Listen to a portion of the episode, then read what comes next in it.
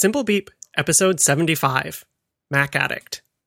Hello, and welcome to Simple Beep, a podcast looking back at the history of Apple and the Mac community. I'm Ed Cormony. And I'm Brian Satorius. And we have a very spiffy topic this month coming up, but we have a lot of follow-up to kick off the beginning of the show, so let's go through it. First of all, you might have noticed uh, one other entry in the podcast feed, and that this episode, it's been a little bit longer than usual between our main episodes of Simple Beep, but there was still plenty of Simple Beep content because we did a Myst playthrough on Twitch. So in September was the twenty-fifth anniversary of Myst. There were lots of different events going on around the web, uh, but we decided that it was a good time to actually revisit the game. So I hooked up my iPad to my Mac to Twitch, which meant that we had a slightly weird ported experience of Myst, but it was the original game. Uh, none of that real Myst stuff. And uh, we went through the whole thing uh, in a couple of sittings, and we'll post links to that in the show notes here. So the way that Twitch works is you can do a video on demand that lasts after the live broadcast. And those, I think, stick around for thirty days, unless you have some like Premiere top level account. Um, so those will expire eventually, but if you're listening to this episode as it comes out, you can definitely go and check them out.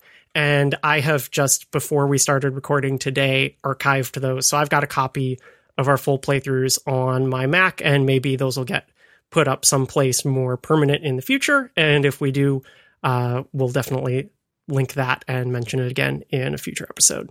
And uh, yeah, it's a complete playthrough, including every possible ending. Yes, we were full completionists, and uh, there, I think we were pretty efficient, right? You know, like four to five hours is, is not bad to get through all of the ages of Myst, uh, but we were not looking things up. We were going purely on our twenty-some-year-old recollections of playing the game, which meant that it was not flawless, and there were a couple moments where we got stuck, but we persevered and made it all the way through. Now, going back to... I think these episodes were last year or over a year ago, are episodes about Easter eggs in Apple's emoji set. Um, as we record this, iOS twelve point one is in beta, and I guess uh, the equivalent Mojave point update as well, which will include this calendar year's uh, emoji release from Unicode stylized in the Apple way. And friend of the show, Phil Dokas, alerted us uh, that a couple of these new emoji have some of the Easter eggs that we've covered. Um, specifically, the receipt emoji has a couple line items on there for misfits, square pegs, and round holes, which are all free, and is also dated July seventeenth. And uh, I think, as Ed pointed out in our show Twitter's response to Phil, the luggage emoji has a couple stickers on it that are themselves other emoji from the set, like the island emoji or the, the like, cropped top of the Tokyo Tower. And the one sticker that's on there that isn't another emoji is Half Dome. So one of those local flavor uh, Apple Easter eggs. Yeah.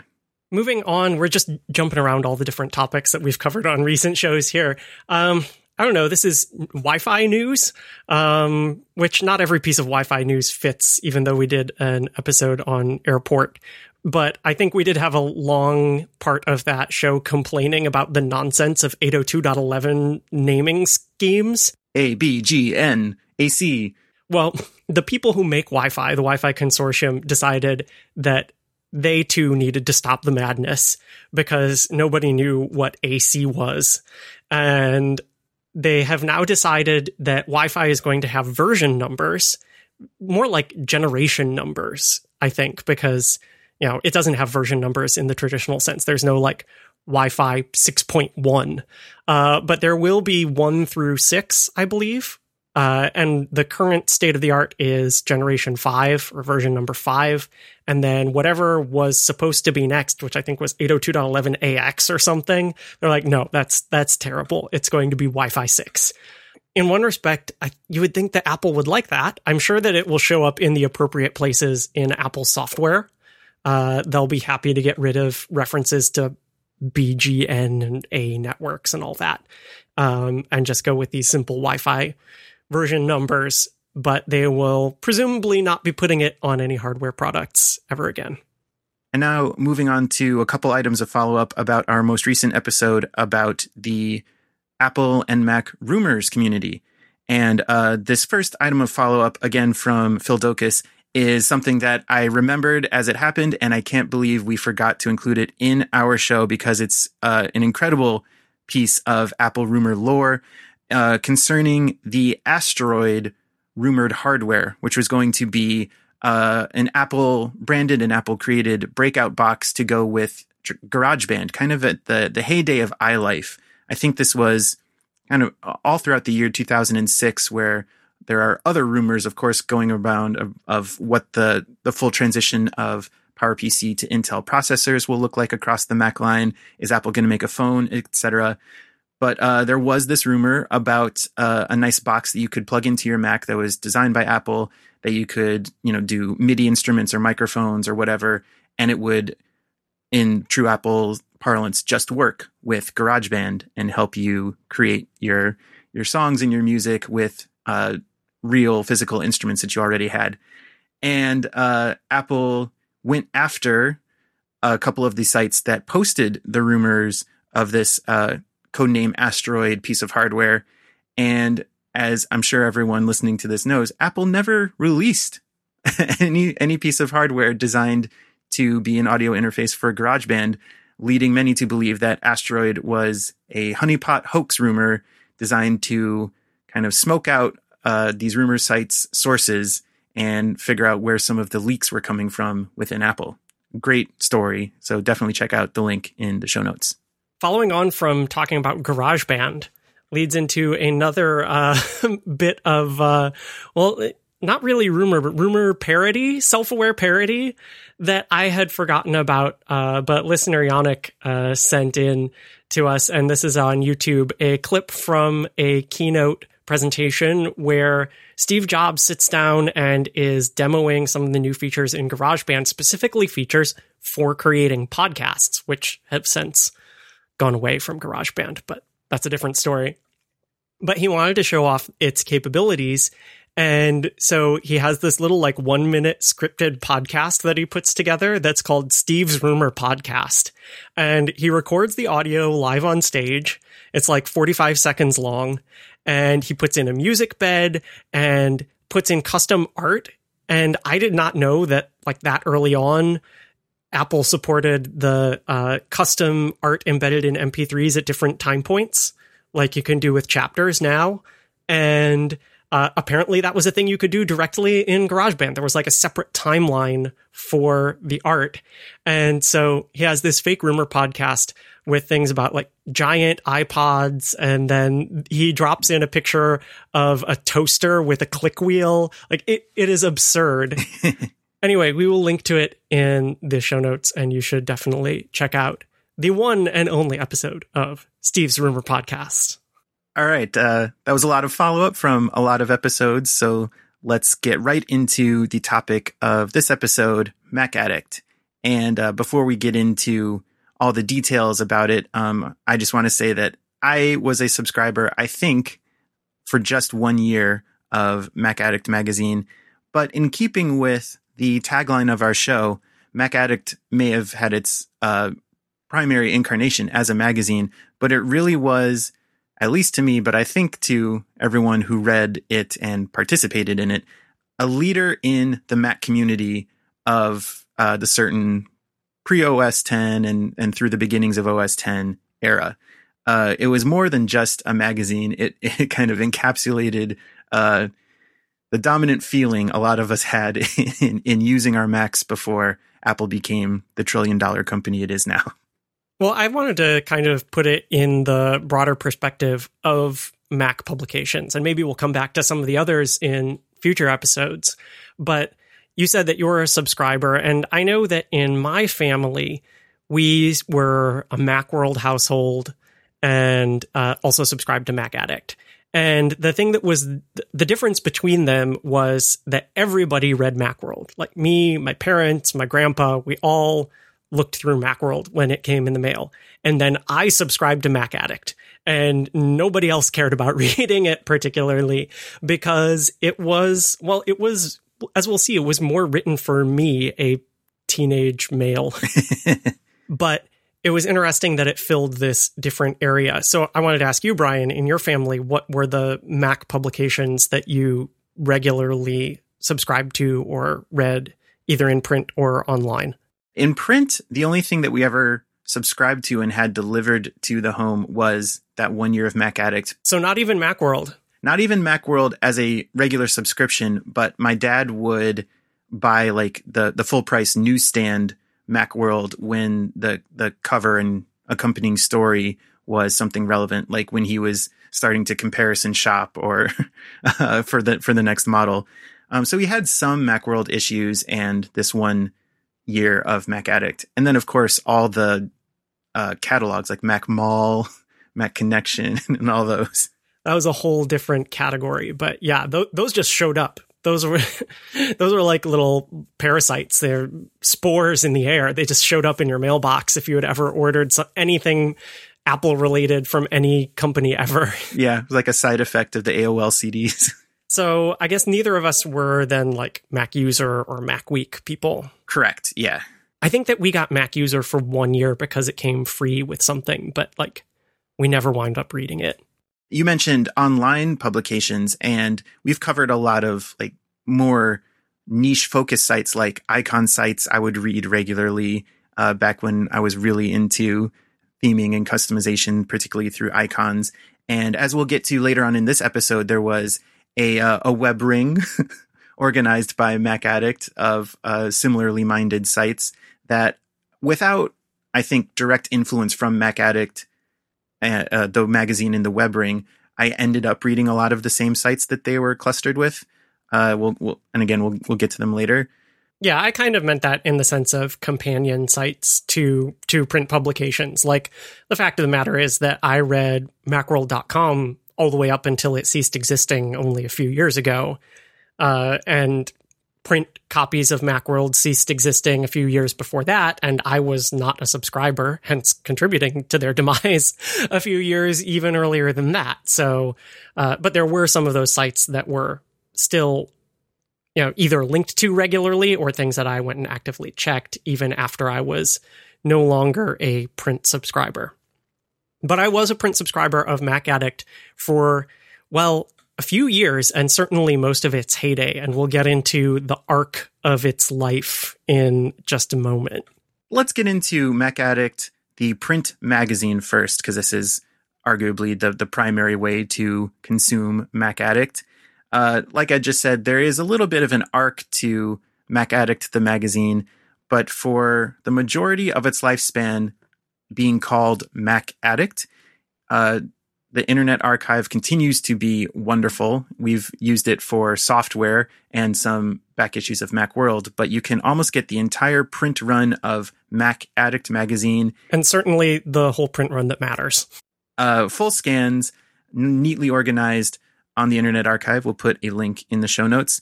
And there is also helpfully um, a couple scans from the final two years of the magazine named MacAddict at a website called K I Widget or K-Widget. It's like Kiwi plus widget. Yeah. Uh, written by Greg Esposito. Um, and it seems to just have been a, a labor of love on his part. And we'll put a link to his scans from the final years of MacAddict in our show notes as well. And I definitely recommend going to the Internet Archive versions. And unlike some of the other, like the incomplete Macworld catalog, uh, this is totally complete up through the first hundred some issues. And the way that I recommend diving into this is you can pick a, you know, pick any issue that looks interesting to you, uh, especially maybe from, you know, the first year or two. And then you can flip through uh, page by page, and it loads each page as you go. And it's pretty snappy. It's, it's a good interface. But if you really want to get the feel of picking up a MacAddict from the newsstand or getting it in your mailbox and flicking through it, there is a thumbnail view that loads in very quickly, and you can suddenly see like fifteen or twenty pages at once and scroll through the whole issue very quickly, and it gives you a really good idea of what these magazines looked like, how they were laid out, the different sections that they had, and one of the more interesting things is like the advertising that they had, because it was very indicative of what was going on in hardware and software in the Mac universe at this time. So maybe we should get into the timeline then. The first issue of Mac Addict was the September nineteen ninety-six issue. And so hitting hitting the ground running at this point in the timeline, you can imagine that there were like clones and Mac O S eight talk, and that's exactly where this begins. In fact, I think in the first issue, they reviewed three different Mac clones, was like their feature review. It was also interesting the attitude that they brought, you know, with this name, Mac Addict, which is, you know, as compared to user, weak, and world, which are pretty neutral. Addict has uh, definitely has some emotional valence to it. And they owned up to this in the first issue. The very first thing in every issue was the editor's note. Uh, Cheryl England was the editor at the beginning, at the outset of Mac Addict, and began by saying, "Are we crazy to launch this magazine in these seemingly dark times for the Mac? Mac Addict is for people who are passionate about their Power Macs, Quadras, Performas, PowerBooks, and even their little Mac classics that sit forlornly in a closet." And it was true. That was exactly the time that they were launching a Mac magazine. So this was the cover for this issue said "Why the Mac's Future is Bright." It had this three D rendered Apple logo that looked very shiny and positive. And this was about nine months before the next summer in nineteen ninety-seven, the more famous magazine cover with a large Apple logo on the front, which is Wired's Prey cover, where, you know, it's got like the crown of thorns and is bleeding, and Prey is the only large word on the cover. So this was the attitude that they were bringing at the very beginning of Mac Addict. Happiness and joy and commitment in a commitment to a cause in a dark time. Yeah, uh, I think that's that last piece, commitment to a cause, is what, for better or for worse, remained the, the emotional undercurrent of Mac Addict magazine is uh, times may be dark, so we got to rally behind the Mac, or the Mac may be awesome and we need to brag and show off how awesome it is, but stay committed. So like I said, Cheryl England was the first editor. I think she was in that job for about a year, year and a half. Uh, the magazine was taking off and being very successful for its parent company, Imagine Media. And she got promoted up to, I guess it was like producer and uh, up to Imagine Media H Q. And they needed a new editor-in-chief. David Reynolds took over. And then there was this sort of trio of people who took Uh, major editor roles when England left day to day: David Reynolds, Nikki Eckler, and Jennifer Genmo Morgan. Mm-hmm. And these people, like, I know a few names of people from other publications of this time. You know, like Jason Snell comes to mind from Macworld, and still follow him and his podcasts and all those sorts of things here today.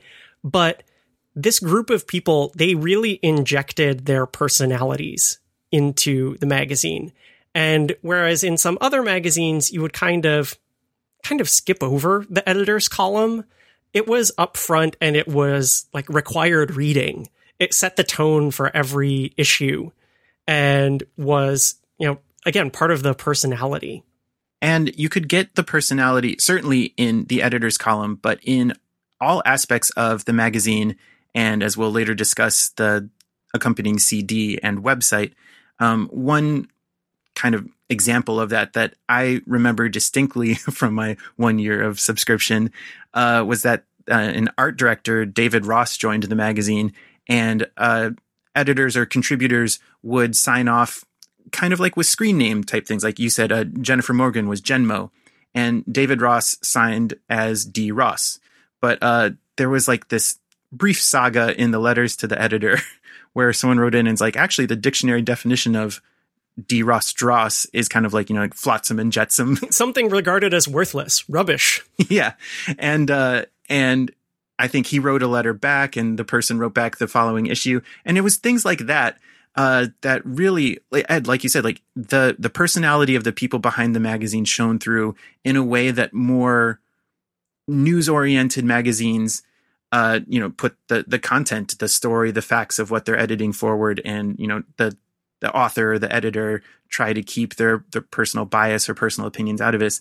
Mac Addict was the complete opposite, and I would argue uh, succeeded because of that, in addition to many other things, of course. Right. Some of these people who stayed on for multiple years then almost became like characters, right? And and news publications don't usually have characters, but this magazine did, and you would not find it weird for certain staffers or editors to appear in articles, you know, for the pure practical reason of, okay, we're testing out this software and we need we need someone to use it. We need someone to appear in the photo or video or whatever. But then also this fact that where you might not acknowledge other members of the staff in a publication, and you wouldn't even acknowledge yourself unless you were writing sort of a column, like an editor's column or a recurring feature column. You wouldn't even call out yourself. But in Mac Addict, they would certainly, like, some other person who worked at the magazine would get, like, their name dropped in some joke in a review. That would just happen. And being in on that and understanding who they were talking about was part of the fun of keeping up with the magazine. Mm-hmm.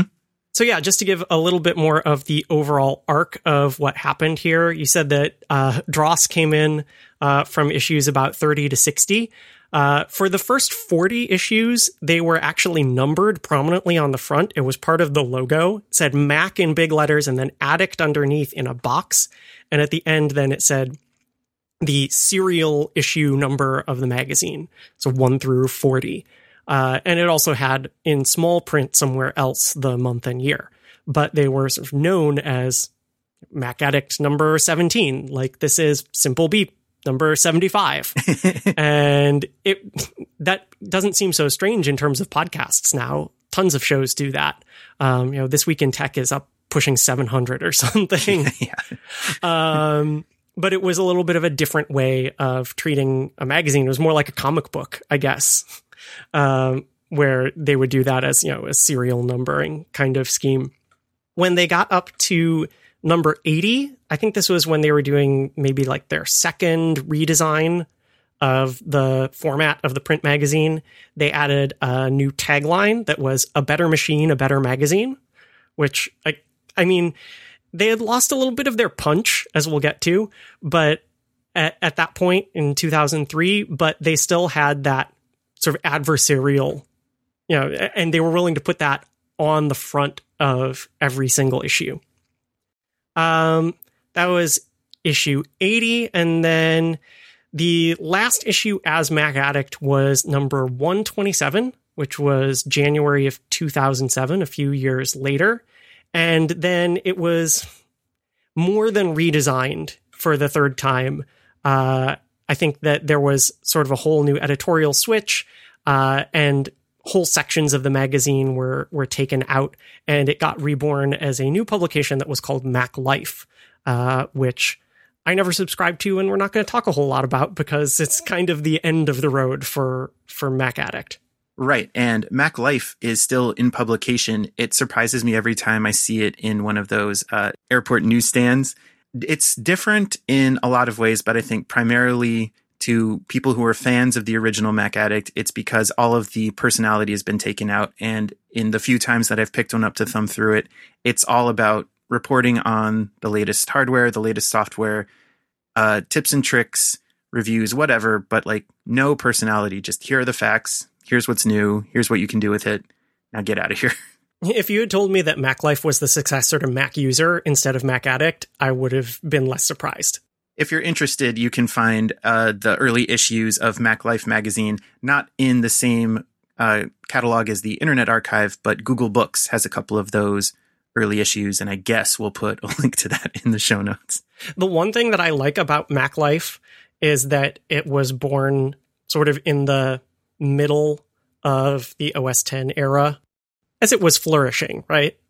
And uh, their logo type, it's like Mac pipe character life. So it's got this, it's got this little bit of Unix in it, I feel like, just in the design there. Um, and there was one weird epi- or I keep calling them episodes, like their podcasts. There was one weird issue, the very first issue that was supposed to be the, the first one as Mac Life was still called Mac Addict for some reason. And there's just one of these where the logo on the front cover is Mac Pipe Addict. And that was uh, February of two thousand seven. And then that went away uh, in March of oh seven. It's almost like, here's here's a way we can help people transition. Look, part of this is is the uh, is the magazine you've come to know and love. Part of this is styled like the magazine this is going to be for the rest of its life. So we, we talked a little bit about the overall feel of Mac Addict and what a joy it was to read. But I think it's also important to cover the different sections of each magazine. And these are the kinds of things that you'll see if you go on the Internet Archive and start browsing around through these. And these were very reliable um, sections that lasted for several years. Uh, you know, really that first two or three designs of Mac Addict. So some things were what you would expect in any magazine, the editor's note, letters, uh, reviews. But there were these other features that were pretty interesting. There, so there was one called Get Info, which was sort of short news pieces, sort of a like you know, stories or announcements that you might have missed kind of uh, little features. Cravings, which was not reviews of products, but just sort of like lusting after products, uh, which is kind of fun. Uh, There was a games section called Power Play, which actually took up a lot of the magazine and was very positive about Mac gaming for a while, and with good reason at this time, and then with less reason later on. um, and one of the things that was very Mac Addict was the back page column, which was called Shutdown, which is a great name uh, for the back page of a Mac magazine. And again, stood in real contrast to some of the other stuff that you would see in Backpage magazine columns. I mean, compared to, again, the obvious comparison, Macworld at the same time. Yes, I always read the Backpage of Macworld because it was The Desktop Critic by David Pogue, and it was great. And it was an opinionated column. It was mandatory reading, but it was, you know, it was rooted in fact. And instead, Shutdown was this sort of oniony weirdness. Uh, the the format changed every month, just sort of a collage of in-jokes and weird pop culture references, all with a heavy dose of Mac nerdery. And it was something that I don't think I've seen anywhere else. Probably the most prominent piece of Mac Addict that contributed to its unique, fun Uh, personality was its little stick figure mascot, Max. And uh, this was a little stick figure with an expressive face whose nose was drawn on his face in such a way that it kind of bisected his face in the same way that the Mac O S logo does. And um, we'll get to, I think, maybe his, his most frequently used uh, purpose. But he appeared all over the magazine, all throughout the magazine. He usually had Uh, a little appearance on the lower left corner of the front cover where he would say, have like a quick joke to say about either the, the cover story, the cover topic, or something just related to the general happenings of that month or that issue. Um, there was a stylized version of Max to uh, coincide with the heading for each section. So like Max writing letters to the editor, Max writing the editor's note, Max uh, holding a, a game controller for Power Play, things like that. Um, and it was just, like Ed said earlier, like there were elements of this like issue numbers that made Mac Addict feel like a comic book. This was a magazine with personality. And I think nothing did a better job of communicating that to me and making me feel like this was something that I didn't have to take seriously. This wasn't a newspaper, than seeing the little Mac's face uh, all throughout the magazine. Yeah, like on the very first issue, it has that bright and shiny Apple logo, and he's down in the corner. He says, "You're going to need shades." Like, it was just goofy. Yes, to get back to what I was saying earlier, Max was also there to uh, be the the scale for their review section. So they basically had a four-point review scale. The the best, the four out of four, was Max jumping through the air, uh, kind of like a like a cheerleader jump pose, and it was freaking awesome. Three out of four was Max kind of with a cheesy grin, and he had two giant thumbs up. It was spiffy. Two out of four was Max kind of with his hands on his hips and a disaffected look on his face. Yeah, whatever. And the worst one out of four is Max doubled over, uh, almost like gagging himself on his own finger. Yeah, point, pointing pointing his own finger down his throat. And uh, blah. Yeah, and then this eventually got animated and put on one of the companion C Ds and uh, turned into a little... Uh, little like song routine that is still embedded in my brain and will now be embedded in the podcast right here. Wow. Awesome. Spiffy. Uh, yeah, yeah. Blah. Unfortunately, during one of these major redesigns, they decided that the, I don't know, the rating system was too fun. You know, corporate over- overlords came in and said, ah, I don't know. Can we really call products freaking awesome? You can. Uh, didn't they had like physical awards that they would give to the software developers who made a freaking awesome game or utility? Like, I'm pretty sure Panic has a a glass or plastic freaking awesome for Transmit one. But in issue number seventy-two in two thousand two, in uh, the waning days of Mac Addict, Uh, Max was not eliminated, but removed from the review section and was replaced. The the four-point scale was replaced with a five-point scale, five-widget scale. They actually said that in print, um, where widget means the little blue aqua bubbles of O S X, because they were real hype for O S X at this point. Uh, and the scale was awesome, not freaking. Great, solid, so-so, and lousy. And I don't know, man, you have to be in the right frame of mind to read a review of a product that is bad. And lousy does not get you in the same frame of mind as blah. Yeah. Also, the rating scale was color-coded, which I really enjoyed. It made it super easy to flip through the review section and see like what was good. Or if you were on the lookout for them just panning something, look for that little blue circle for the worst point on the scale. The scale, the original scale was great and was one of the trademarks of Mac Addict's attitude, uh, which we've alluded to already. But that was the main selling point of the publication and one of the things that I loved about it. Uh, you said, Brian, that uh, you didn't subscribe to Macworld in your family and that your dad would kind of pick up one off the newsstand or at, you know, at the Micro Center or whatever. Actually, that's one hundred percent correct. It was at the Micro Center. Okay, well, we're getting there. We're getting there. um, uh, if it was on, if the cover story was on a topic that was of particular interest, and Mac Addict went for the same kind of thing, like we're going to get people into this magazine through uh, having eye-catching covers. And so they were often these three D rendered covers, which I'm sure they did at like great time and expense, uh, especially in ninety-six, ninety-seven. Uh, I already mentioned, I'm going to mention a few of these that I particularly like, and then you can go check them out on the Internet Archive if you're interested. Uh, number one was at three D Rainbow Apple. Number five was my first issue that I picked up that I did pick up at the Micro Center because I saw this on the shelf and knew that I had to have it as opposed to all of the other magazines that were there. This was their first Hack Your Mac issue, and the cover art is a three D rendered, even more cartoonified version of the Jack in the Box that is the ResEdit logo. And at this point in my life, I knew that I accomplished sixty-five percent of the things that I could do on my Mac by using ResEdit.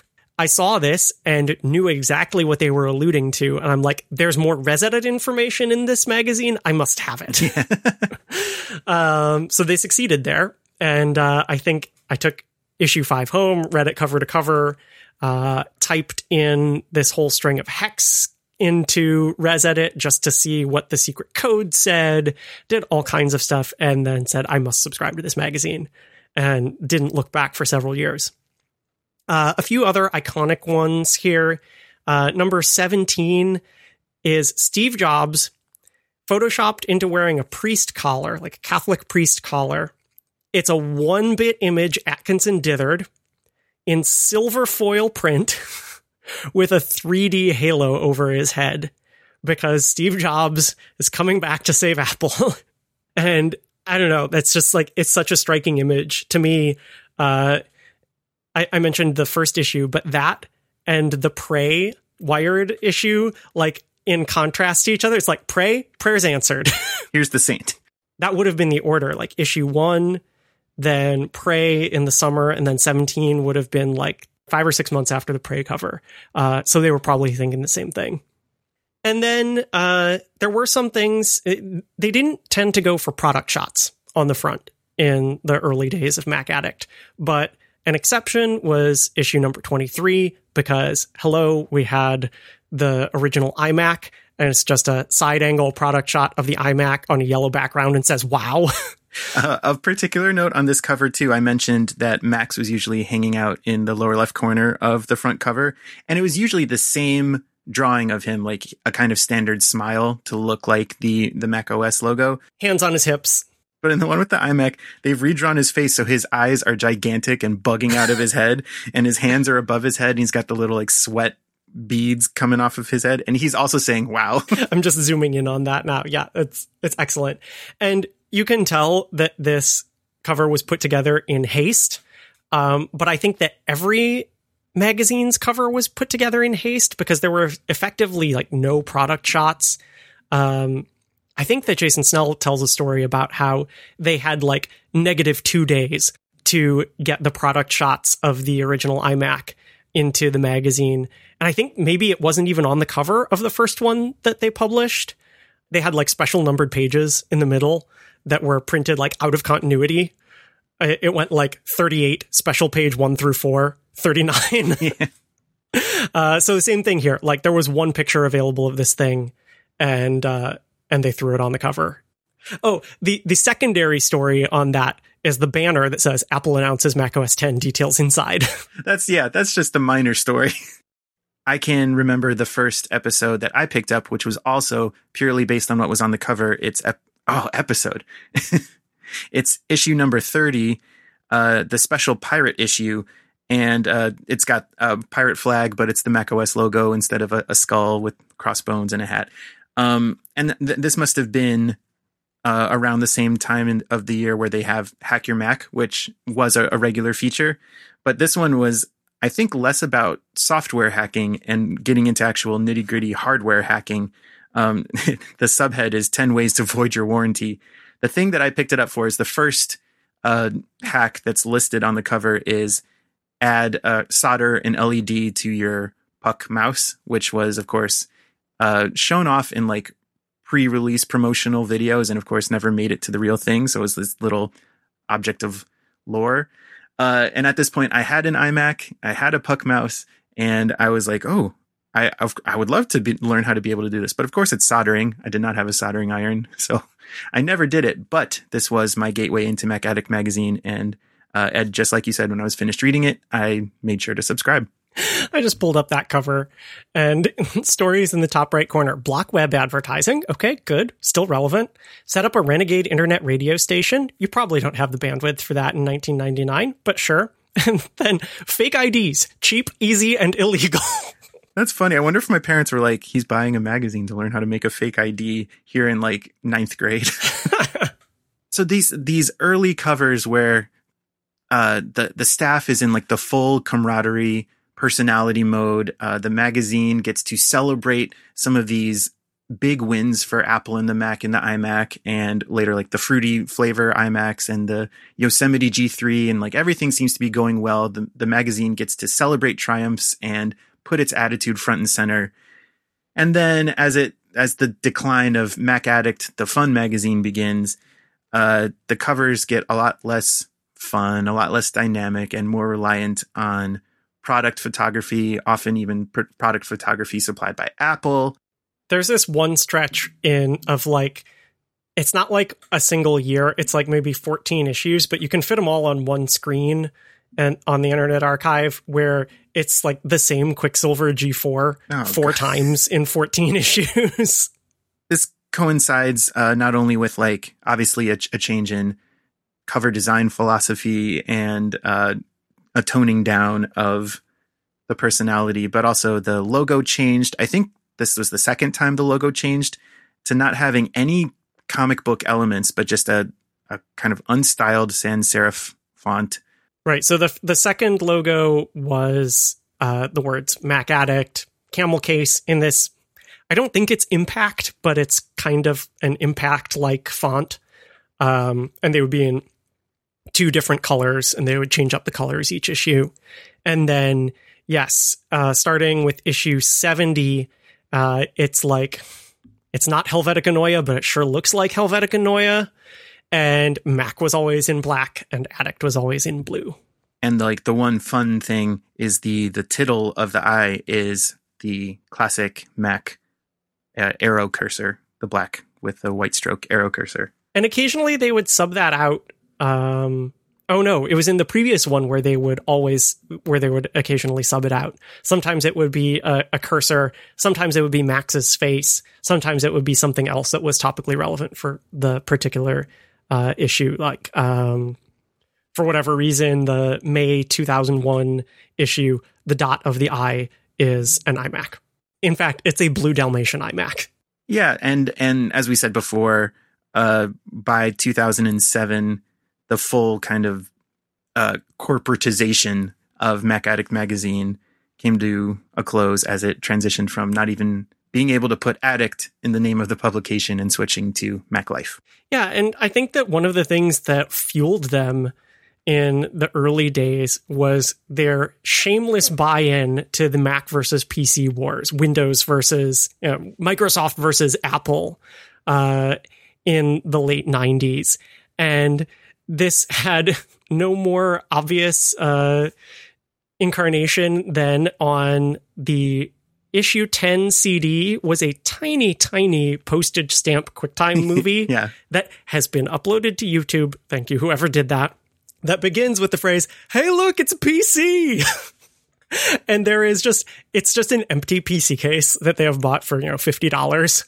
And it's sitting in their parking lot. And they bring to bear like a crowbar.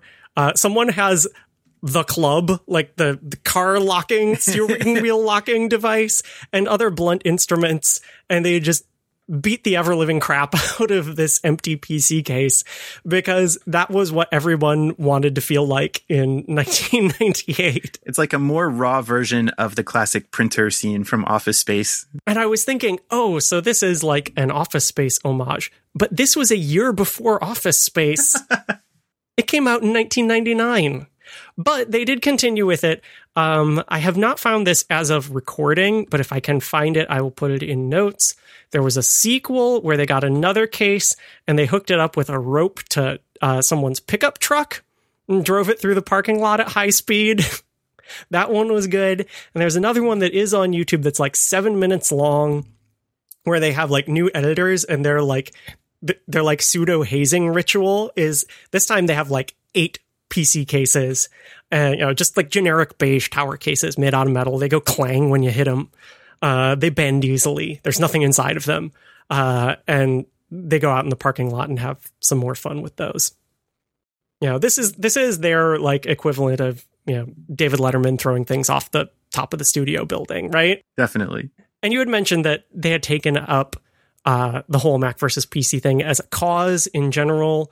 Uh, possibly the most uh, obvious example of this is issue thirteen, where the cover just says "Fight Back" in capital letters uh, with a pixelated fist that's based on like the pointer hand uh, cursor, but turned around to be, um, you know, like a political protest raised fist. Yeah.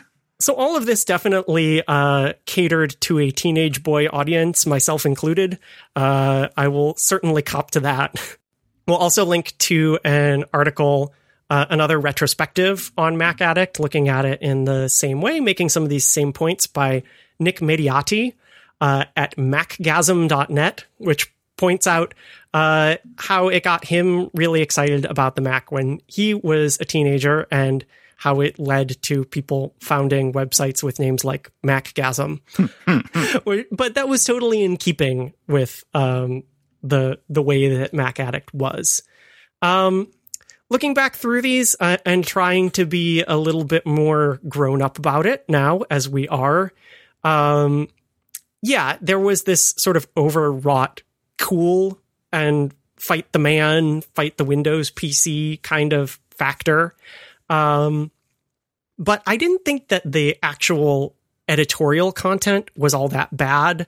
Um, and I think that, you know, there were always prominent women on the staff, mm-hmm. um, with Cheryl England being the founding editor, um, and then having other prominent women in the staff. There was always a good mix there. Um, and while the jokes were sometimes juvenile, they did not... I mean, I'm sure if you go through the whole hundred uh, issues, you can find some problematic jokes. Uh, but I don't think that it skewed towards the bro-y or the misogynist, um, which is good. But the ads were pretty bad.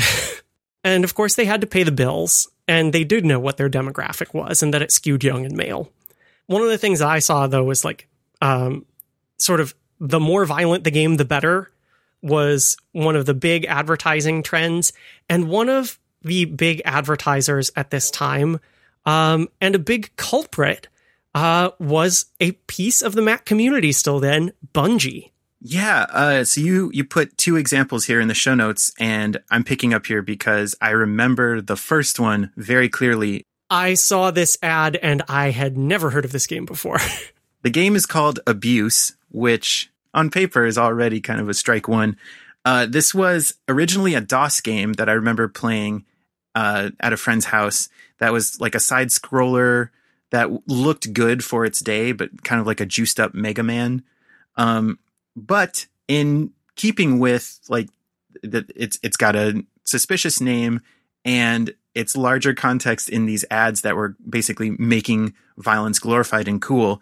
Uh, Bungie was its publisher on the Mac. I think they developed the port from DOS to Mac and and lent their name to the, the box that went out in the stores. But the original developer of Abuse is a nice little development firm called crack dot com. Where the dot and the com, the dot com is spelled out. So, you know, there there's this undercurrent of of violence and violence just for the sake of itself uh, going throughout all of this. Bungie was much better known for its, uh, I think its original, no, Marathon was its original franchise, but uh, its its franchise of this time, the the late nineties, when it's advertising in MacAddict, was the Myth franchise. Yeah, it was original in the sense that they were the creators and developers.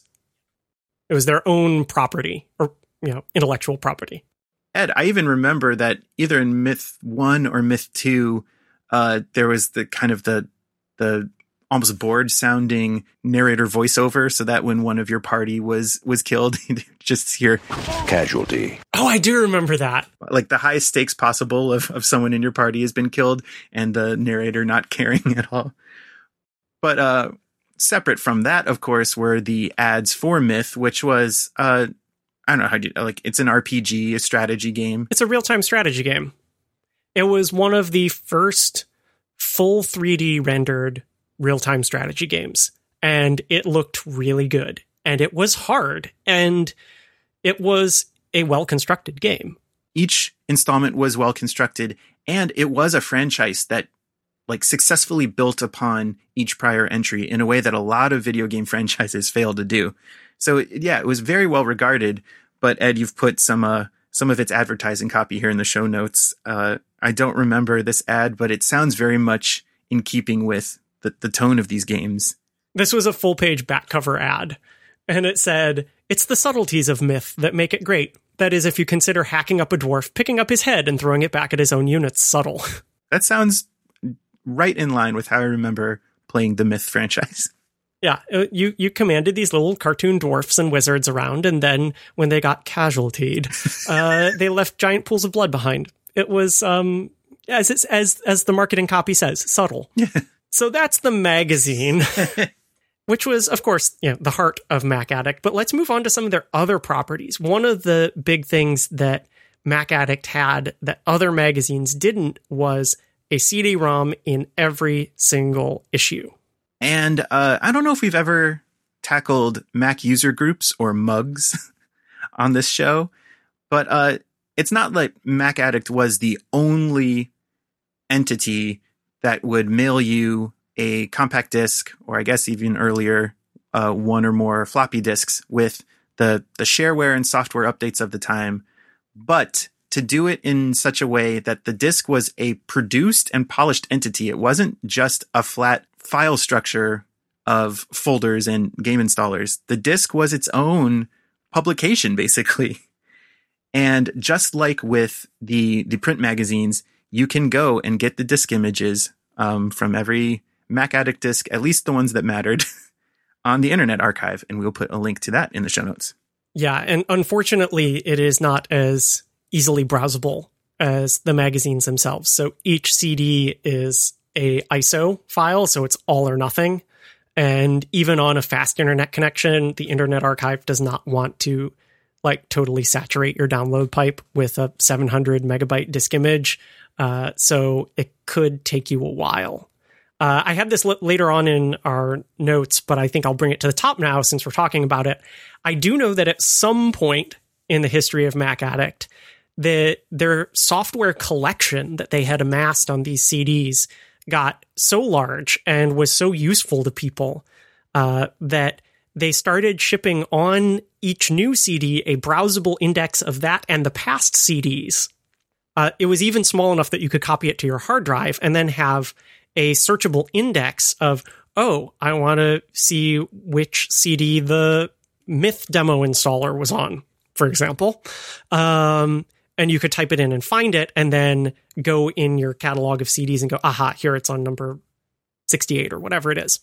Um, instead of putting the C Ds in one by one and just failing for a long time. um, so I guess if there's some particular piece of software that you're looking for in a MacAddict C D, go get one of the later ones from the Internet Archive.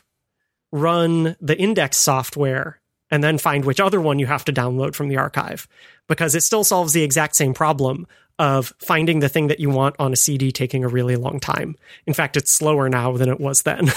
I can say with certainty, because this was the one I, I grabbed at random to uh, to just to remember what these were, were like in preparation for the show, that uh, disc number thirty-five, which has Bungie's Oni on uh, the, the actual disc itself, Uh, it has this index on it. So at least going as far back as thirty-five will get you an index. Oh man, Oni, topic for another show. This is another Bungie property, I believe. Sort of a third-person combat game. And uh, there's a port of it for O S X that still runs, at least as of now. Probably not next year. Um, but you can run it in four K if you want. Oh yeah, you put up... Because the heads-up display is rendered at like one to one pixels, so it's just tiny, tiny, tiny. Oh yeah, it's like a half inch tall. Um, it's impossible to actually actually play at that resolution.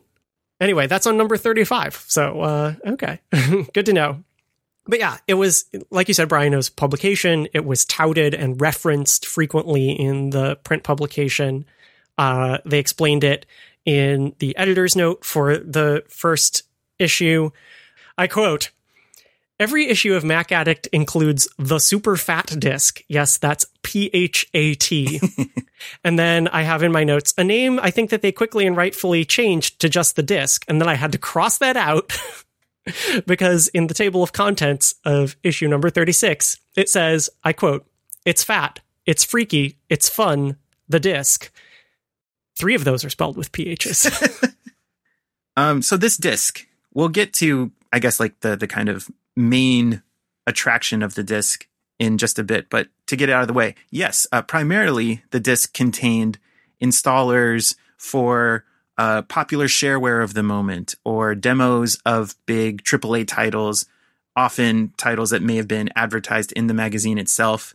Uh, there was even a folder on most, if not all, of the discs that was called Sponsors, where you could actually get the uh, the software installers for companies that had actually paid for placement in the magazine and likely the compact disc as well. It's kind of delightfully transparent. And uh, in a service to its readers, uh, MacAddict would often get uh, large system updates from Apple. So some of the, the point updates to macOS were still free in the days before every macOS update was free. And if you didn't want to waste your dial-up modem bandwidth, you know, overnight, to go from system seven point five point two to point three, you could wait for the corresponding MacAddict disk to arrive in the mail and just install it from there. And of course, this was hugely useful in an era where I know I was still on dial-up for a large portion of this. Even when we moved to what passed for broadband then, it was slow broadband by the day's standards and certainly by today's standards. I mean, I think our th- first broadband connection was like three hundred eighty kilobit D S L, maybe seven hundred fifty kilobit per second D S L. Um, yeah, still was going to take a long time to download uh, large pieces of software. It was not the primary way of getting these things. And just the sheer volume of it, there really was no comparison to other Mac publications. Like, I even found some recently going through some some old stuff, um, C Ds from Macworld, but they were a special special occasion. Uh, maybe one of those times that you would be convinced to buy their magazine off of the newsstand because you were getting an additional value. Um, but it was like maybe twice, four times a year at most. And this was crammed to the gills C Ds. I mean, they, you know, if if it had six hundred seventy megabytes of space on there, they went up to like six sixty-eight every single month, um, and really put on as much as they possibly could. And a major part of that was uh, an executable, runnable application that you could use as your primary interface for everything on the disk.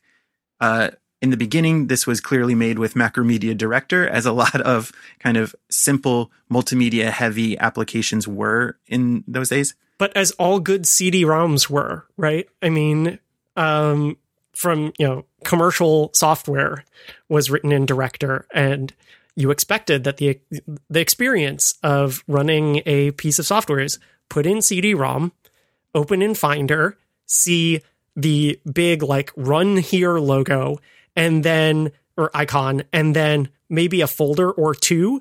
And sometimes they would do the thing where they would put the folder like hidden like twelve hundred pixels down and to the right outside of the window. Um, But that was the structure. You had your multimedia experience and then all your support files. Um, and the MacAddict C D was no exception to that pattern.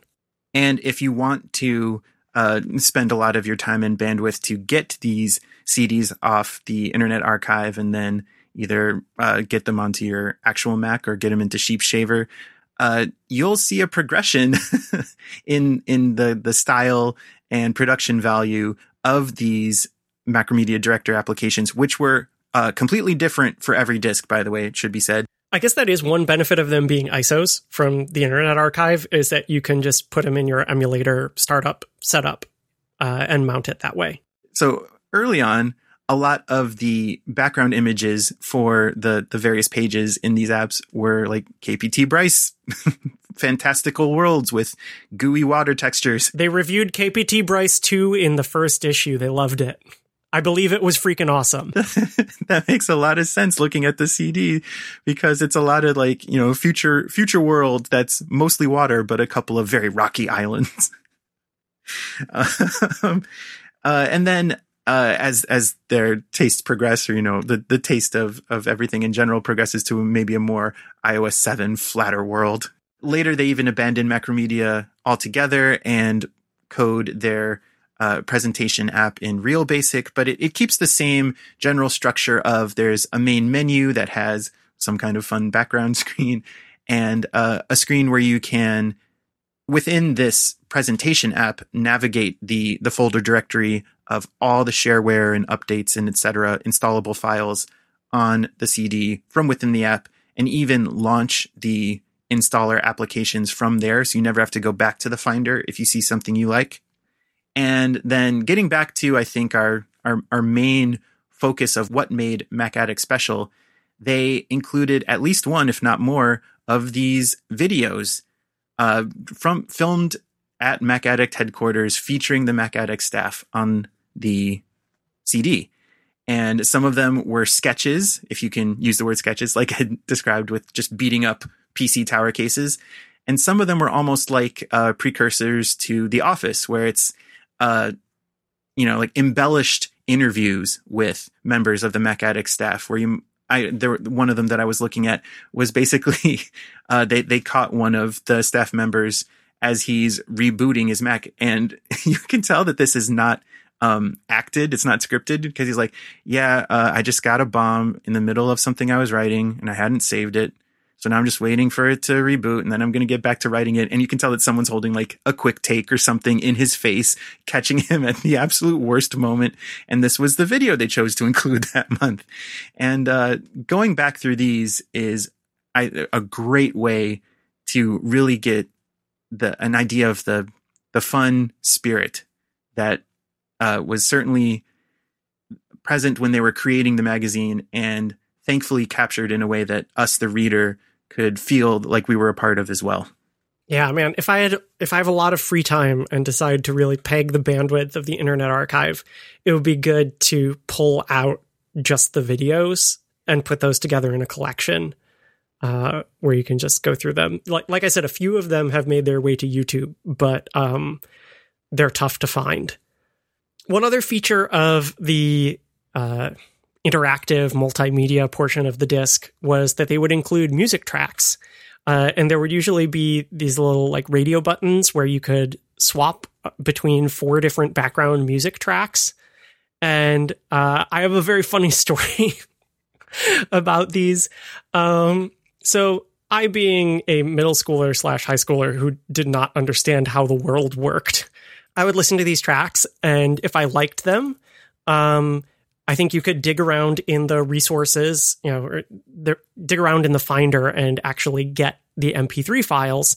And then I could, you know, pop them into Audion and put them in my playlists and that kind of thing. And so there was this one uh, kind of metal song that uh, I liked at the time and had listened to a bunch. And uh, it turned out that that band was from Cleveland, where I lived. And I discovered this because I was listening to the radio doing homework one night. And this band came on the like live in studio show and were playing. They were playing the song that I had heard from the MacAddict C D, and they were taking calls uh, off the air, thankfully. uh, and I called in to tell the band uh, about how I had discovered them through the MacAddict C D. And they had no idea what the heck I was talking about, which completely makes sense because like, those tracks were probably, you know, they found those through like P R people who were pitching these bands who were, you know, the like third cousin of so-and-so in the, in the org chart at the band's label. Um, and they had no idea that their individual single was getting distributed on this C D ROM with this computer magazine. Um, and, you know, it's these guys in a metal band and they're like, uh, okay, glad you like us. And uh, I will link to the song in question, um, which is on Spotify. Um, it's Inside by Switched. Uh, this is a link to a two thousand thirteen release of the song, but it's exact. I know that it's a, the exact same recording. Um, they did make the wise decision of no longer writing the I's in their name with the numeral one. Oh, God. Which also made it easier to find. So, yeah, the disc was great. It was this great resource. Uh, Eventually, though, I think its downfall was the fancy multimedia stuff. They were constantly having to give people detailed instructions and dedicate like half of a page of the magazine to tell people just how to use the C D, because at first they were early enough that they were having they had to have different versions for sixty-eight K and P P C. They didn't have universal binary, and so you had to choose the right one or it would crash and people would get angry and sad. Then there was finally like a year or so where it's like, okay, we can trust that all of you are using PowerPCs now and everything is fine. And then O S ten came. And then they had to have separate versions for O S ten and for Classic, and it was frequently best to just get in there, Uh, find those M P three files, drop them straight into Audion, navigate through the software in the Finder, and uh, pull out whatever you wanted. To your point, not only did they have to tell people in the print magazine, but when you first open the window of these disk images or the C Ds as they were when uh, they're actively shipping, uh, like you said, like the window is constructed in, in such a way, it's very thoughtful to prioritize launching the icons for this Uh, interactive multimedia presentation. And then there may be one or two folders that get you into direct installers. But uh, there are like three or four separate README files that are like, here's the difference between sixty-eight K and P P C. Here's what to do if you can't have audio. Here's what to do. uh, and everyone knows that everybody reads the README file, and they especially read the correct of four README files if there are four README files. Um, one point about those README files and the, the Finder browsing experience is uh, a lot of the folder icons and README icons, and certainly the application icon for the, the presentation app, were all custom made, and like often not just the sloppy paste in a much larger image and get info, but like detailed, uh, purposefully created thirty-two by thirty-two icons, uh, often featuring Macs, sometimes featuring um, system icon replacement sets from the Icon Factory or elsewhere, uh, used with permission and promo- promotion, of course. Um, And it, it was like, so even that aspect of producing and creating the C D uh, was given some special attention, and that like every facet of it uh, makes me smile. Yeah, it really was uh, half the experience, and a great piece of um, great piece of MacAddict. Like you said, it, it connected, it, it built upon those characters and brought them to life even more. And I think that takes us to the final place where MacAddict had a presence, which was on the web. And compared to the magazine and the disc, I think it definitely is the the also ran, the third component, uh, as opposed to how we think of publications now, even ones that still have print counterparts. Uh, the web is the primary place that we think of going to get our Mac news now. Um, so it kicked off uh, basically around the same time as the first couple issues came out. And it really was for extra features, um, but not like go to our website and download this piece of software. That was what the disc was for. They didn't want to burden people with large internet downloads, and they didn't probably didn't want to pay to serve them either. Um, so it was for these smaller extra features and between issue news updates. You know, if you know when the iMac came out. They probably mentioned it on their website first. I, I admittedly did not go to their website, at least uh, in the in the early years or when I was an active subscriber. Oh, I followed it religiously. It was in the... Do you remember the feature in Internet Explorer five where you could put your bookmarks in a sidebar and then it would go and load just the H T M L and none of the supporting resources. To let you know if it had updated? Yes, it was like poor man's R S S before R S S had been invented. It was at the top of my like check subscriptions thing there uh, every day. So yeah, I wasn't I wasn't a regular visitor to their website, so I spent some time going through the uh, Internet Archive's capture of it around this time, and I noticed they had a column on their website called This Old Mac, which was, you know, particularly striking to me because the old Macs in nineteen ninety-six were basically like the all-in-one classics and the two-line, and everything else was still like kind of modern. And uh, so whatever timed capture uh, I was able to pull up, those were the only Macs that they were talking about in the column. And S E thirty only wasn't modern because, uh, you know, it had a black and white screen and wasn't PowerPC. It's otherwise fine. One thing that is very late nineties about the MacAddict website and things that I saw elsewhere on the internet at that time was it uh, had a web ring, a network of similarly minded sites that liked to uh, share their traffic with each other to boost everyone's numbers. And um, it was called the MacAddict Network, and it included some other websites that I definitely remember going to uh, around this general time, including the Icon Factory, which we've talked about here on the show and still exists today, Version Tracker, which um, I think I, I used pretty regularly for like a period of, of of classic Mac or early O S ten. Oh, definitely. Yeah. Yeah. I would say for like the first five years of O S ten. Uh, Mac Surfer. Which still exists, still updates. I'm reading Mac Surfer right now. iPhone ten R looks to looks set to become a massive smash hit. Cult of Mac, seven oh one a.m. still exists. Um, I guess people making shortcuts.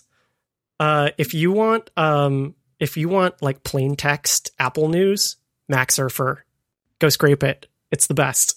And then this last one on this list, that's not the entire MacAddict network, but a, a big player on the Mac-related internet at the time, Guy Kawasaki's Evangel List, whose uh, icon of the the six-color Apple stripe but a hand in front of it clutching a lightning bolt, I remember seeing linked to on pretty much every website that I cared about at this time, because everyone wanted to participate in this this feeling of uh, it's us, the Mac, against the world. And uh, Guy Kawasaki's evangelist website and group, uh, I think, was was at the forefront of that movement.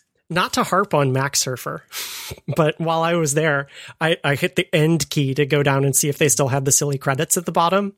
And sure enough, they still do. And also, lurking down there at the bottom of the page is a little tiny image. I would say, I don't know, maybe uh, sixty by eighty pixels. It says Mac Addict dot com top Mac site, and it's got a little like smiling Macs.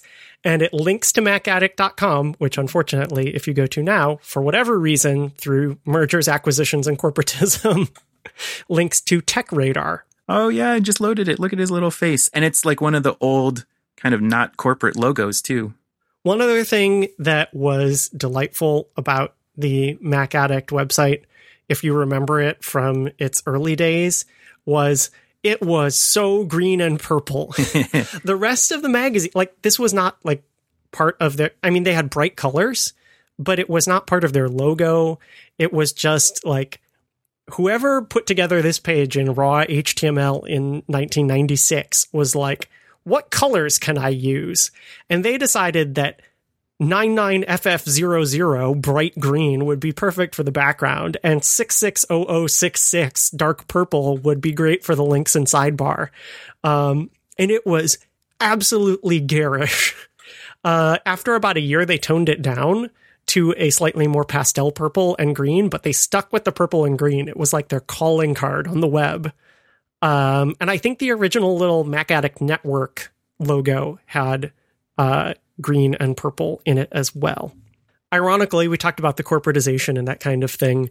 Um, in two thousand, they redesigned both the magazine and the website. And two thousand, right? We're we're talking like colorful iMacs, um, you know, blue towers, and they went with this like ugly beige, like the worst kind of light brown. color across the entire site. We'll link to we'll link to Wayback Archive of both of these versions. And then the last phase of the website was in two thousand three. Uh, so I guess this is while it was still Mac Addict before Mac Life, but it felt very Mac Lifey. It got sort of an O S ten style redesign. It had horrendous sidebar banner ads, some of which have been preserved in the Wayback Archive, uh, and basically turned into kind of a link blog. I mean, they they primarily posted links in the early days too, but it was with their little witty banter. Um, and this was more just straight up summarizing. There were also, I mean, there are things that are lost and are no longer available through the Internet Archive. They apparently had... you can see sort of vestiges of this. Apparently, they had a huge fan art community. Um, there were forums that list that existed through all three incarnations of the site and were apparently a pretty vibrant community. I don't have particular memories of them, but that was ongoing the whole time. They sold merch through the website. I wish I had bought some. Yeah. Uh, if any listeners have Mac Addict merch and would like to send us pictures, we will totally feature it on Twitter. Um, but these were the kinds of things that they were doing through the website, keeping it light and fun uh, when they weren't uh, just in print in the magazine. So I think that that uh, is maybe a good place to wrap up on the history of Mac Addict. And uh, just... to sum it up and remember that it did have this really cool community feel, both from the outside and from the inside. And the fact that they were willing to show it off in the magazine, in the C D, and to a lesser extent on the web. And I feel like, uh, you know, their prime was the late nineties. I'd say ninety-eight, ninety-nine, maybe a little bit into two thousand. Um, and for that whole time, they had... like we've said, we've used words like camaraderie. I feel like they had this kind of almost like pirate radio vibe where they were working together as a group and they knew that there was a like-minded group out there that was participating and reading and viewing the things that they were creating. And it feel it felt out of place in a world where print publications were our primary access to tech news, but it feels very familiar now, because I think the best analogy is that the editors at MacAddict had the kind of chemistry that like a good panel podcast has today. And there were, uh, you know, people came and went and rotated into different positions, but they had that feel of uh, having a lighthearted commentary on technology, which is something that frankly, we need in, in every era of technology, and it was my favorite back then. I can do no better than that. I completely agree with especially that sentiment of how they were able to play up themselves and bounce off of each other in a way that made everything they worked on, the print magazine, the C D, I guess even the website, uh, like better than the sum of its parts. It was all enhanced by the personality of uh, the people working on it, and the shared personality that like everyone under the the, the pirate MacAddict flag uh, felt. So that's some of our favorite parts of the history of MacAddict. If there's something that you think that we should particularly call out in a future episode, especially if you can point us to the exact place on the Internet Archive, or, you know, YouTube videos that we didn't quite uncover, uh, we would love that. You can get in touch with us the usual ways. You can send us feedback on our website, which is simple beep dot com, or you can find us on Twitter at simple underscore beep. You can also find us individually on Twitter. I'm at Bisuto, B S U T O. And I'm at E Cormany, E C O R M A N Y. Thanks for listening, and we'll talk to you next time.